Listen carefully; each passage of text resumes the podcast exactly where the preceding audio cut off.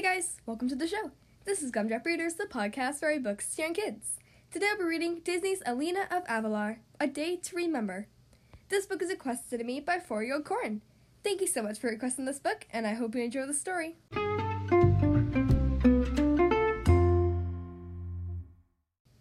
Okay, we are on page one.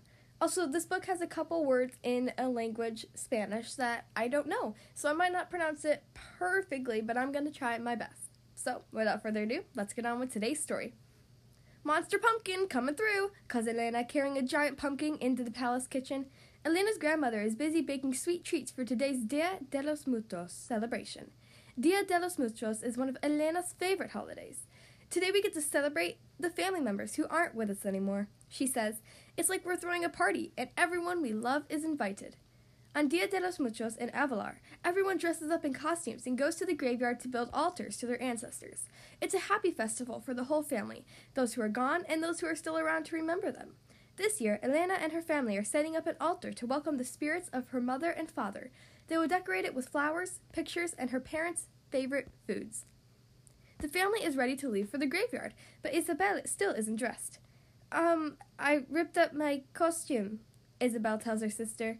Elena offers to help her fix it, but Isabel tells Elena she will do it herself, and then to meet her at the family graveyard later. In the graveyard, Elena sets up the altar with special treats. But where's the dulce de leche? she asks. Oh, that was for the altar? I thought it was a snack for me, her grandfather says with a shrug.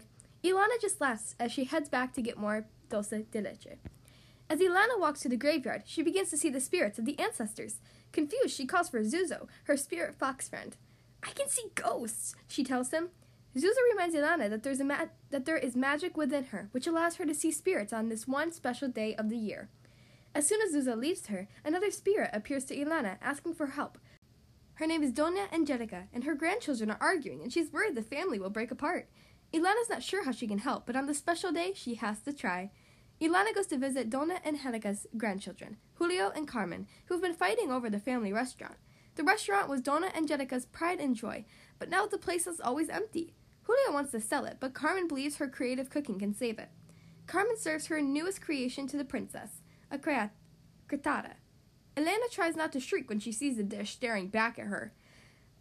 Maybe Carmen should try cooking your food instead, Elena whispers to Dona Angelica. Um, who are you talking to, Your Majesty? Julio wonders. This might sound strange, Elena begins, but I'm talking to your grandmother. I can see ghosts. Abuela? Carmen cries. Elena nods. She wants to help you save the restaurant. But Carmen explains that without her abuela's secret cookbook, she can't make the recipes everyone loves so much. Oh, I forgot to tell them I hid it in the kitchen nook, Doña Angelica exclaims. When Elena finds the cookbook, Carmen is overjoyed, but Julio says he wants to sell the restaurant and the cookbook to make even more money.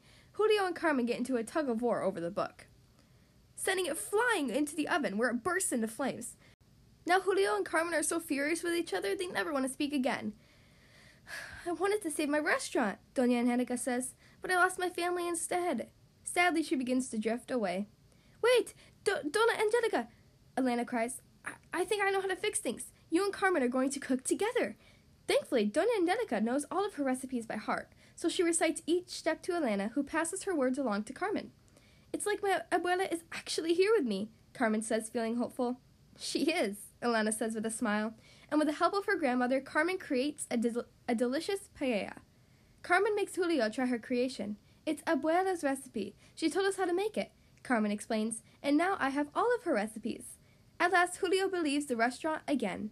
We don't have to sell, he declares. Doña Angelica is happy to hear these news, but she's overjoyed to see her family getting along again. Now that Elena's job is done here, it's time for her to get back to her own family. Before she goes, Carmen gives Elena some pan dulce to place on her parents' altar. Don't worry, it's my abuela's recipe, she says with a smile. Elena thanks her and heads back to the palace to get Isabel. When Elena finds Isabel in her room, she can tell that something's wrong. You're missing the celebration, she says, handing Isabel a piece of pan dulce. It's almost as good as Mommy's, Isabel says, taking a bite. Then her face falls. I miss Mommy and Papi. I do too, said Elena. That's why we celebrate every year. If we keep the memories alive, it's like they're always with us. Isabel brightens. I've never thought of it like that. Elena reminds Isabel about how their mother used to read to them bedtime stories while their father acted them out. He'd jump on the bed so the mattress shook like a ship in a storming sea. Girl overboard! Isabel giggles. When the giggles stop, Isabel shows Elena a drawing she made of their parents. Oh, they would have loved it, Elena says kindly. We should place it on the altar. Isabel picks up her costume. I hope we can still make it in time. At the graveyard, Isabel carefully places the drawings of her parents in the place of honor on the family altar, next to the pan dulce and the other sweets. Elena, Isabel whispers, I feel like Mommy and Papi are here with us. Doesn't that sound strange? No, not at all, Elena says softly. I know they are. The end.